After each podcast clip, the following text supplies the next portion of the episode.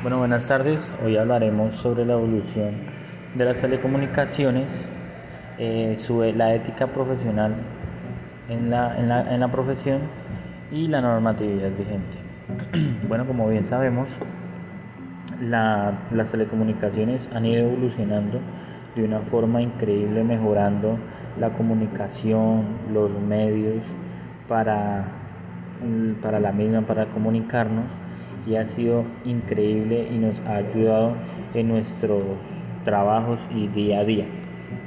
Eh, la ética profesional de un ingeniero en telecomunicaciones es una disciplina que resuelve problemas de transición y de recepción de señales e, e interconexión de redes. Un profesional de este campo se encarga de administrar, diseñar y gestionar sistemas de tecnología en la información de las telecomunicaciones.